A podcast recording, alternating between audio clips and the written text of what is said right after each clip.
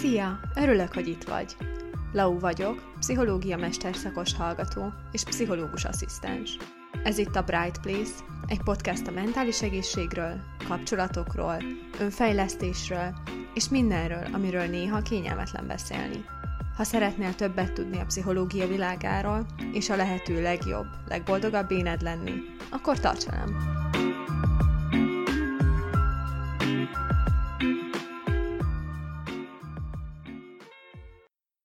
Sziasztok! Köszöntök mindenkit újra a csatornán!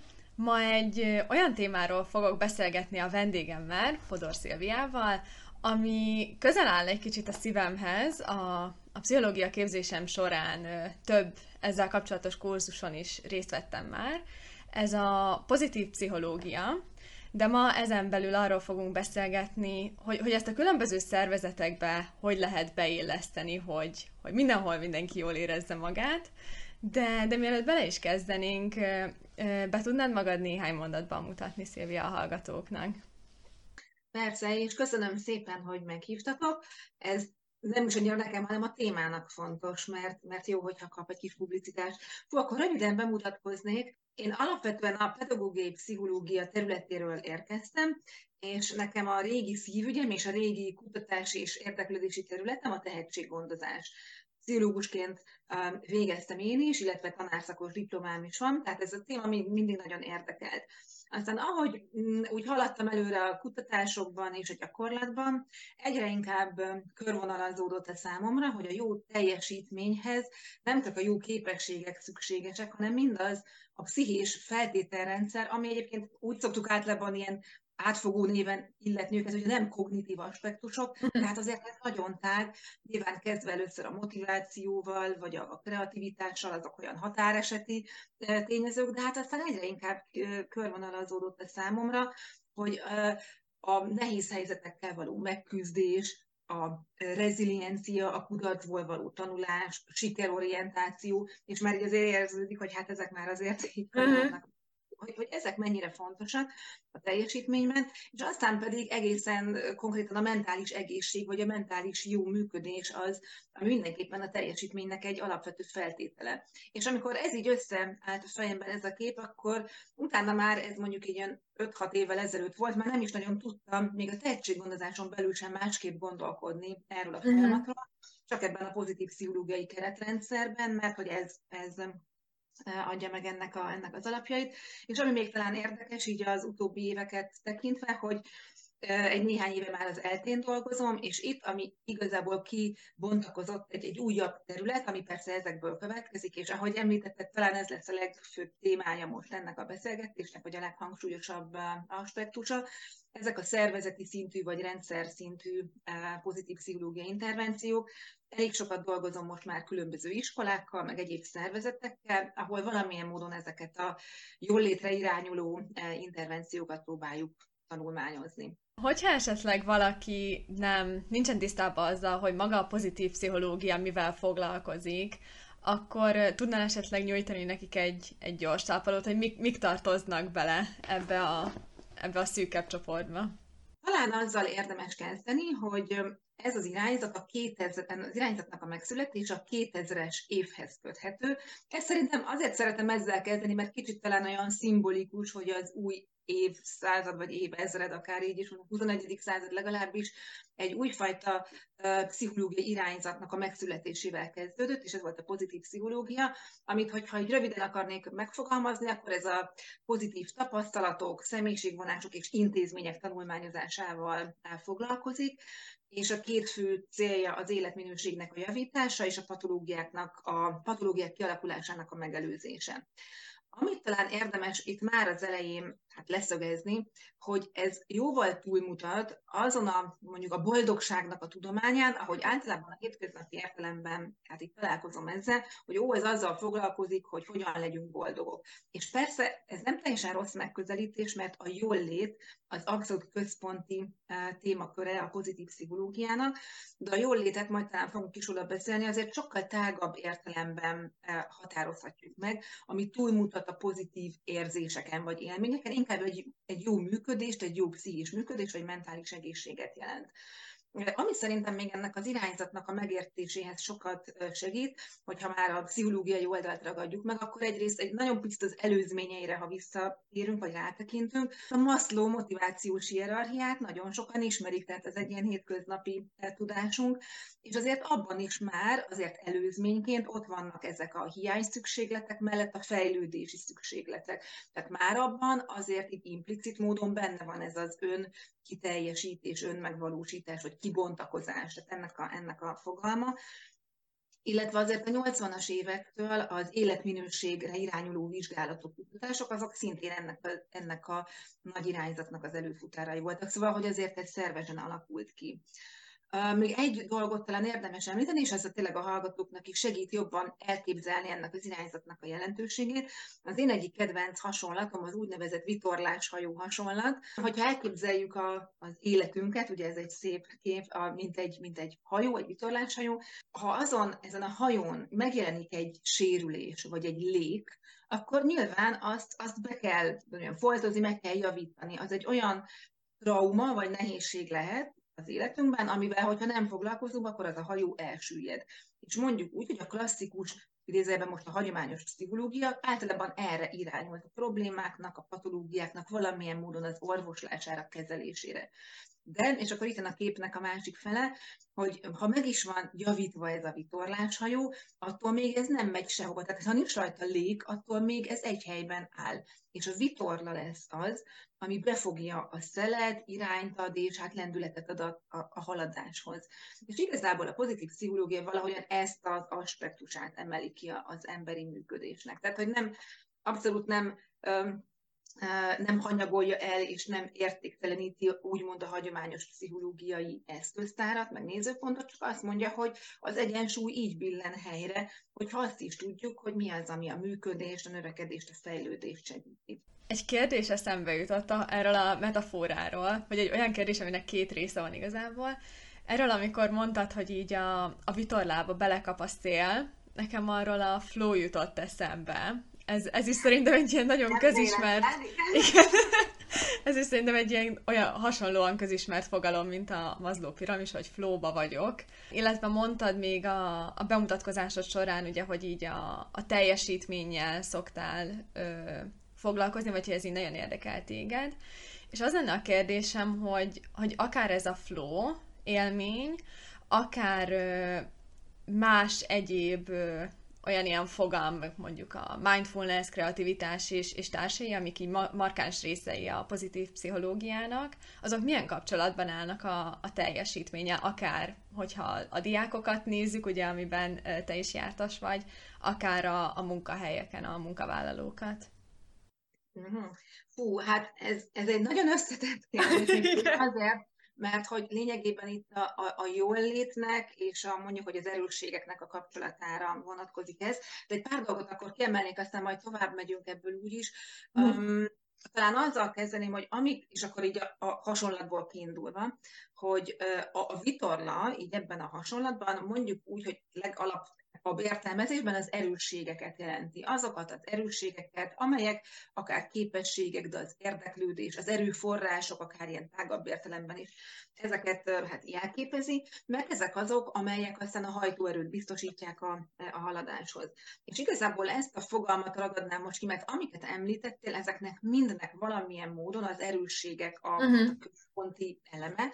És akkor most kezdjük a flow-val talán, mert az, az hiszem, hogy az egy jó, tehát az is egy olyan fogalom, fogalom valóban, amit, amit talán sokan is ismernek, megpróbálják is alkalmazni, hogy a flow vagy az áramlat élménynek a, a megélése, az gyakorlatilag egy ilyen nagyon egyszerűen, tehát sok feltétele van, de talán a legegyszerűbben úgy lehetne definiálni, hogy amikor egy olyan helyzetben vagyunk, egy olyan feladat helyzetben, amely pontosan illeszkedik a, a képességeinkhez, az erősségeinkhez.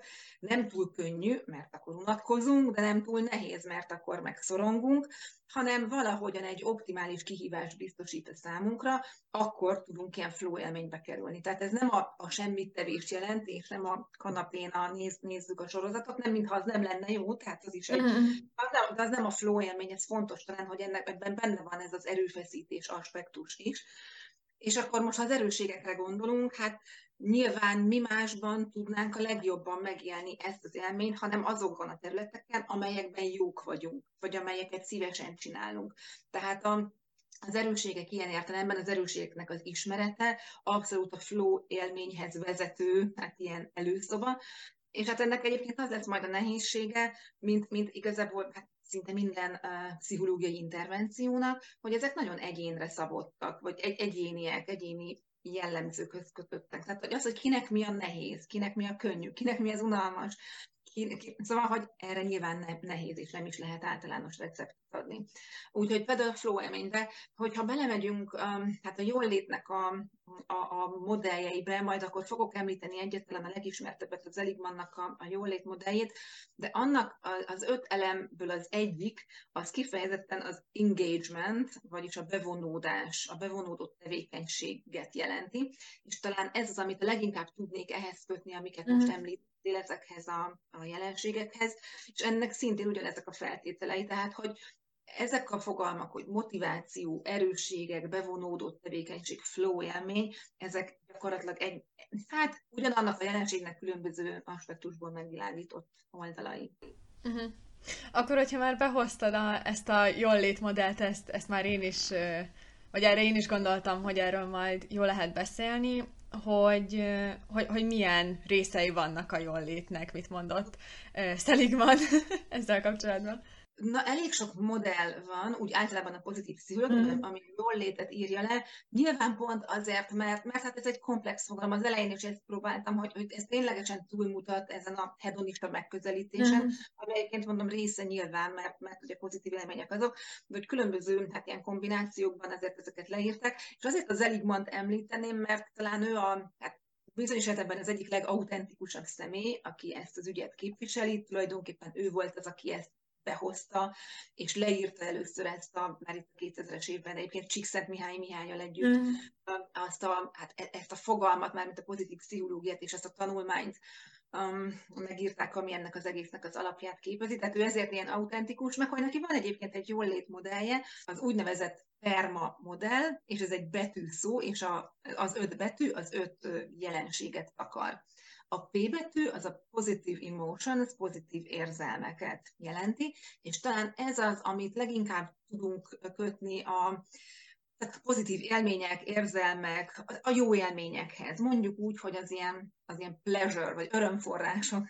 A második, az E, az a, amit az imént is említettem, az az engagement, bevonódott tevékenység, aktivitás vagy elköteleződött tevékenység, ami leginkább a flow élményhez, a motivációhoz köthető, és ez már azért nagyon intenzíven, akár a munka, akár a tanulás folyamatában nyilván egy nagyon releváns tényező.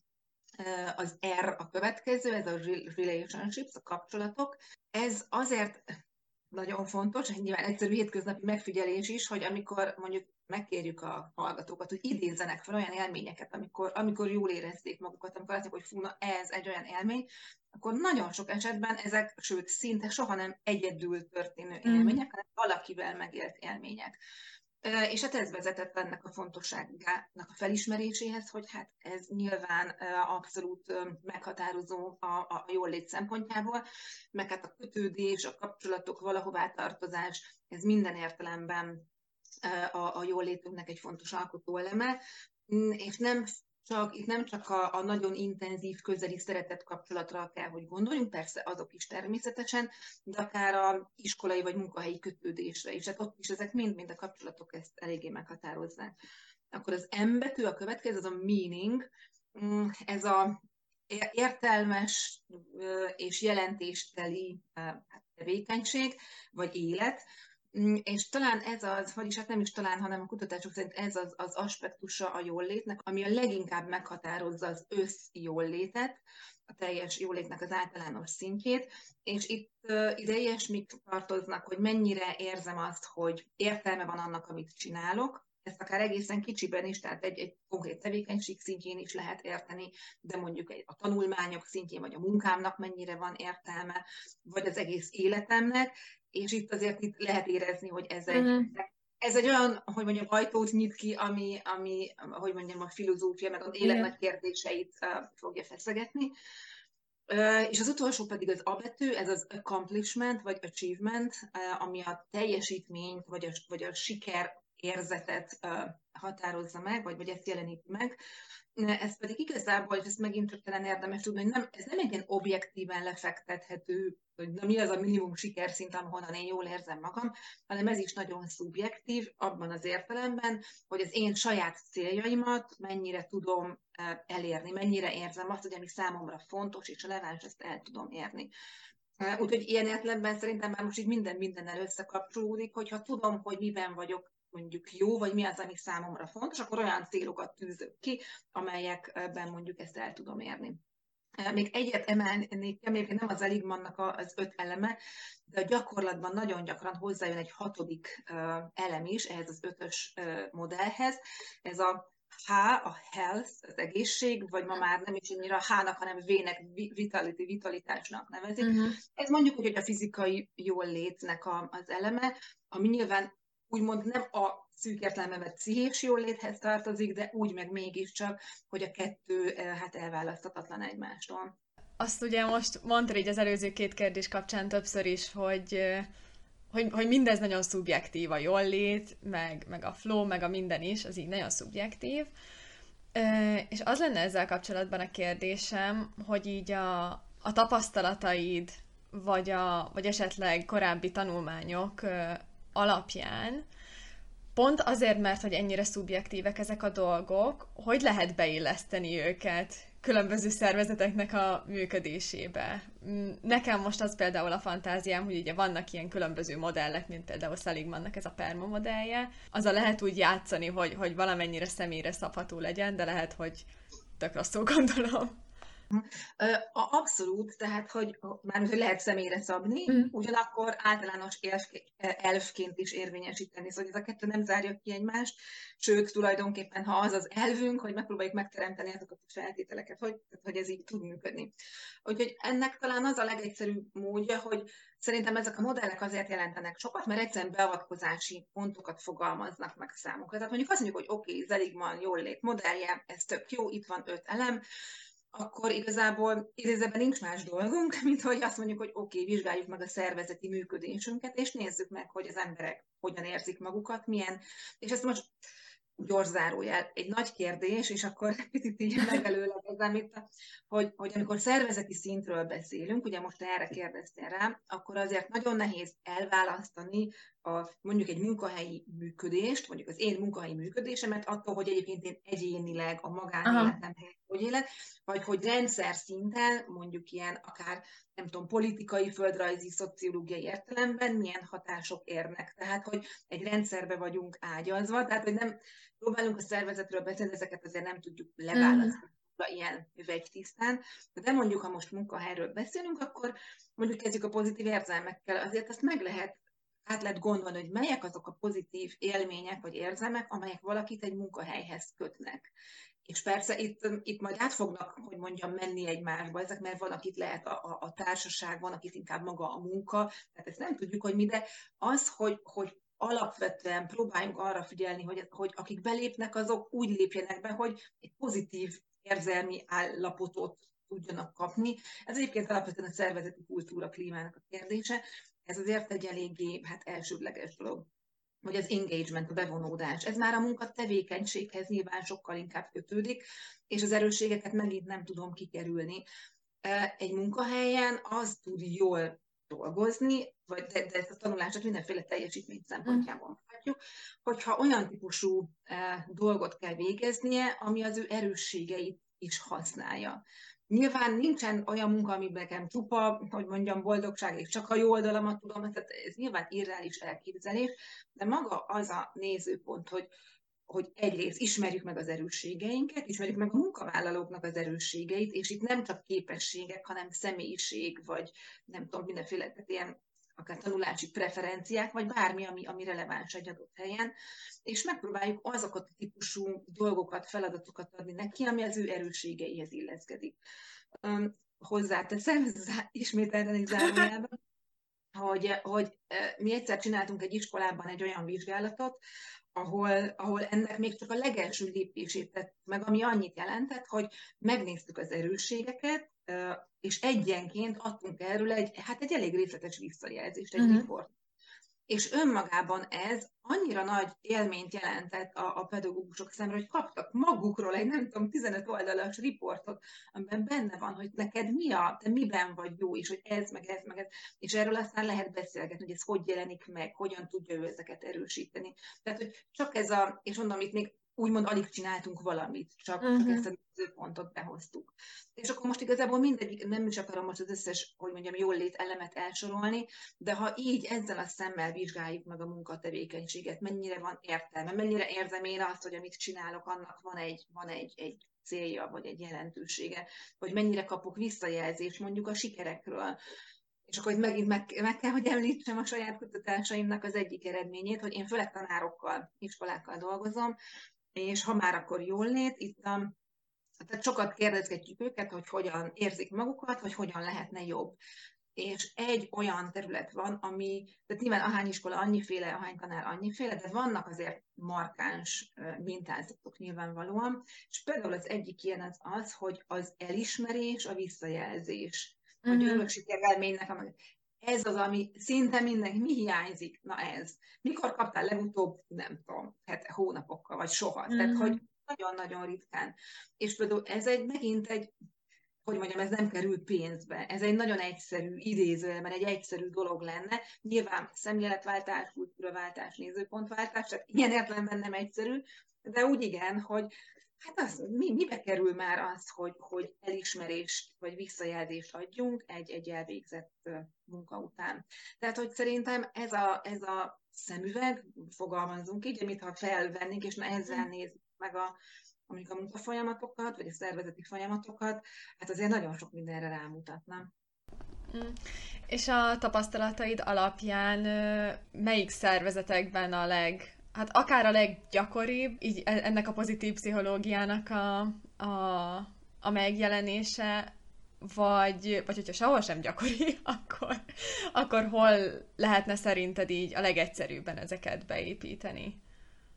Hú, hát azt azért hozzá kell tennem, hogy én alapvetően az oktatás területén működöm, tehát van itt-ott másutt is, de ilyen nagy rálátásom, hogy most erre neked megbízható, uh-huh. eredmény, vagy statisztikát mondjuk azért nincsen. De amit biztosan tudok, hogy azért ez nem sok. Tehát, hogy miután maga az irányzat, ha belegondolsz, 2000-ben született, most uh-huh. az utóbbi először az első mondjuk tíz évben tényleg ott volt, hogy legalább a jól létet erősségeket, a nagykönyveket megírták idézőjelben, tudjuk, hogy mi. És az utóbbi tíz évben mondjuk elkezdődtek ezek a, hogy kicsit ilyen alkalmazott kontextusban használni ezeket. Na most innentől kezdve, tehát ez még nagyon friss ez a terület, de nagyon dinamikusan növekszik, nyilván pont azért, mert, mert ez túlmutat a, a jól léten, nem mintha az nem lenne fontos, hogy a jól lét és a jó teljesítmény is, hát ide kapcsolódik. Úgyhogy azért egyre többen felismerik, és, és egyre több hát, intézmény próbálja ezt valamilyen szinten bevezetni. Ami szerintem a kritikus pontja ennek, az az, hogy, hogy ezek többnyire nem ilyen rendszer szintű beavatkozások, és most nem ilyen hatalmas rendszerekben gondolkodom, hanem mondjuk csak szervezeti szinten. Tehát, hogy, hogy vannak ilyen, mondjuk ilyen adhok megoldások, hogy na jó, akkor csináljunk egy, mondjuk egy mindfulness tanfolyamot például, vagy, vagy adjunk ezt, vagy adjunk azt, amelyek persze jók, tehát, hogy ezek mind, mind ilyen pozitív és mhm. előre lépés jelentő ilyen tevékenységek, de hogy Szerintem ezt úgy kellene, és azért nyomokban ilyen is van, de ilyen már tényleg nem sok, hogy mondjuk kezdjük egy diagnosztikával, egy olyan értelemben mert diagnosztika, hogy nézzük meg, hogy a szervezetben hogy áll a jól lét. Mondjuk csak ezt az ötöt, tehát ez a, hogy mondjam, felveszük ezt a jól lét szemüveget, ez nagyon egyszerűen megtörtént, úgyhogy lemérjük, hogy na mi van, mm. mi van ott. És akkor nem én fogok a hasamra ütni, hogy szerintem ezt csináljuk meg, azt, hanem azt mondom, hogy ez meg ez, ez magas szinten van, ez tök jó, de ez meg ez meg nem annyira. Holott ez milyen fontos. És akkor erre nyújtunk valamiféle uh, intervenciót. Um, és hát ez mindig valahogyan a vezetői szinten kezdődik, már olyan értelemben, hogy őket kell erről valahogyan, hát nyilván meggyőzni, vagy, vagy ennek a fontosságát bemutatni. Úgyhogy, tehát igen, valahogy így, tehát mindenképpen ez a hmm. rendszer szintű, ami a vezetővel kezdődik, valami, és valami diagnosztikával, legalább, hogy tudjuk, hogy, hogy aztán mit akarunk nyújtani. És azt hiszem, hogy ez, ez eléggé hiányzik egyébként. Tehát mondom, intervenciók már vannak, de diagnosztikával összekötött az, az még nem, nem túl sok. Uh-huh. Egy, egy olyan dolog merült még fel bennem, amiről szerintem itt tök jó lehet beszélni, hogy, hogy egyáltalán mi haszna van ennek, a, ennek az egésznek. Most például erről a, a példáról, amit az előbb meséltél a tanárokról, hogy, hogy mennyire jól esett nekik, hogy kaptak egy X oldalas visszajelzést saját magukkal kapcsolatban, hogy ezt így nem mondtad ki, nem mondtad ki explicite, de hogy nekem rögtön például az jutott eszembe, hogy ezzel a kiégést mennyire, mennyire könnyebben meg lehetne előzni, hogy, hogy, hogy még miket lehet, vagy, vagy még mik azok a területek, amiken lehet segíteni a, akár a tanároknak, akár a munkavállalóknak, bárkinek. Hát abszolút, tehát a kiégést az azért jó, hogy említett külön, nyilván, mert ez egy, hogy mondjam, így evidencia tulajdonképpen, hogy erre vannak pont, pont egészen friss adataink is, hogy bizonyos Aha. erősséggel kapcsolatos intervenció, hogy bizonyos erősségeknek a, a használata az abszolút a kiégésnek a, a, a megelőzését segíti. Tehát tulajdonképpen azt mondhatom, hogy mindenféle, tehát ami a munka teljesítményhez kötődik, tehát ide a, nem tudom, a munkával kapcsolatos elégedettség, elkötelezettség, bevonódás, flow, stb.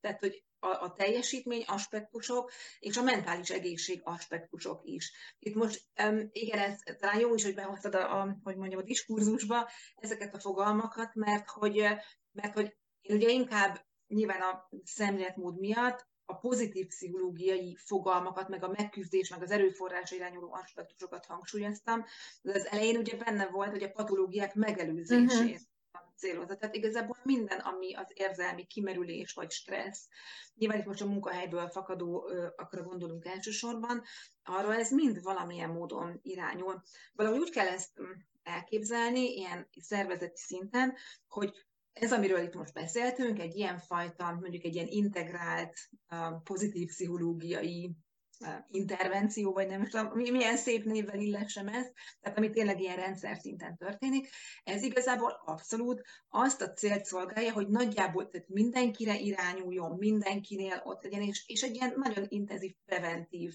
funkciót tölt be. De ezzel együtt azt nagyon jól tudjuk, hogy ezzel együtt vannak uh, olyanok, akiknek ez úgymond nem lesz elég, vagy azért, mert nem tudom, hát nagyon sok oka lehet, akár pont otthoni probléma, vagy, vagy bármiféle ilyen sebezhetőség, bármi olyan probléma, ami miatt, amivel ő nem tud megküzdeni. Tehát nagyon gyakran azért ennek tovább kell, tehát tovább kell lépni egy egyéni szintű megközelítésre, tehát az egyéni esetkezelés szintjére, mert amikor mondjuk egy, egy kiégés már egy, egy komolyabb szintre jut, vagy akár bármilyen patológia megjelenik, ott azért már ez nem elég, tehát ott tovább kell lépni nyilvánvalóan um, egy, egy egyéni szintre, tehát egy egyéni kezelési szintre, de ezt a preventív funkciót, ezt nagyon jól betölti.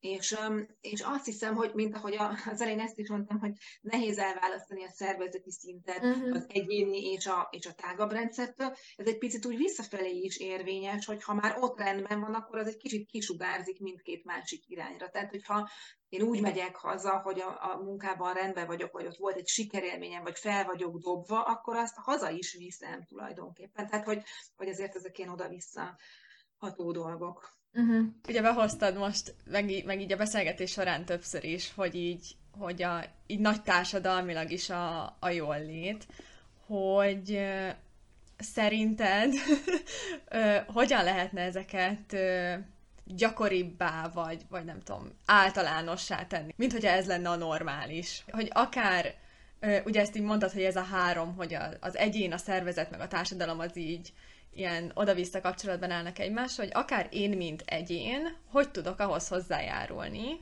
hogy ez így társadalmilag minél, ö, nem tudom, elfogadotta, meg minél központibb szerepet töltsön be. Uh-huh. Uh, igen, szerintem ez egy nagyon fontos kérdés. Társadalmi szinten szerintem ez a kérdés hogy megkerülhetetlen. És azért, és igen, azért is szeretném ezt behozni a képbe, vagy hogy erről tegyünk említést, mert, mert talán úgy érződik, hogy ez, ami, ahogy beszélgettünk mi is, elkezdődött egy, egy kicsit ilyen egyénre koncentrált, az egyéni aspektuson, mit jelent ez, hogyan tudja az egyén megélni, a, a, vagy megvalósítani a saját jólétét, vagy milyen összetevői vannak, aztán hogyan segítheti ezt a környezet, de be kell, hogy hozzuk a nagyobb szintű társadalmi jólétet is, nem csak azért, mert hatnak egymást ezek a dolgok, hanem azért, mert mert, az utóbbi években azért ezekkel a kérdésekkel nagyon erősen szembesülünk. Most nyilván evidencia a Covid-ot behozni, de be kell, hogy hozzuk, mert annak azért a hatása nem múlik el nyomtalanul. És nem, nem tudom, erről sok elemzés született, és én nem mondom azt, hogy ez minden szempontból negatív, de az biztos, mert hogy, hogy, tehát, hogy nem, nem is szeretném ilyen nagyon leegyszerűsítve el, hogy mondjam, csak a negatív aspektusait kiemelni, de az biztos, hogy, hogy a, a mentális egészség témája az olyan erősen bejött a képbe, hogy most már például er, erről nem tudunk nem beszélni. Egy egyszerű példával élve, én ezt, ahogy mondtam, én inkább az iskolákkal dolgozom, gyakorlatilag rengeteg tanár mondta, hogy visszatértek ugye mit majdnem egy év, vagy hát ilyen többé-kevésbé egy év kihagyás után, és nem tudják ott folytatni, vagy inkább úgy mondom, nem tudják úgy folytatni, ahol abba hagyták. Mert, mert az emberek rájöttek, hogy mik a prioritások, hogy mi az, amivel meg tudnak küzdeni, hogy mi az, amivel nem, mi fontos, mi nem. Tehát, hogy, hogy ez a mentálhigiénés aspektus egyszerűen a mindennapoknak a nagyon erős részévé vált. Tehát, hogy, hogy ez például, de számos ilyen dolog van, de ez talán mindenki érezte a bőrén, hogy, hogy ez, ez akkor egyszerűen hát témává vált. Mm. És a legutóbbi időszakban pedig, ami, amit szerintem még így érdemes behozni, és talán egy kicsit ilyen távoli asszociációnak tűnik, de, de behoznám, ez pedig a fenntarthatóságnak uh-huh. mert hogy hát mert hosszú távon ez mégiscsak, hát megint klímaváltozás, stb. Tehát itt van. És szerintem az egy nagyon fontos hát, paradigmaváltás kellene, hogy legyen, így az embereknek a fejében, hogy a jól létet hogyan értelmezik. Hogyha ezzel kapcsolatban szeretnétek elmondani a véleményeteket, illetve hogyha bármilyen segítségre lenne szükségetek, akkor írjatok nekem az a Bright Place Podcast e-mail címre. Valamint megtalálhattok Instagramon, Facebookon és Youtube-on is a Bright Place Podcast névem. Ha tetszett a mai epizód, akkor hálás lennék, ha értékelnétek, illetve megosztanátok egy olyan személlyel, akit érdekelhet, vagy hasznára válhat ez a téma. Köszönöm, hogy velem tartottatok, és találkozunk a következő epizódban. Sziasztok!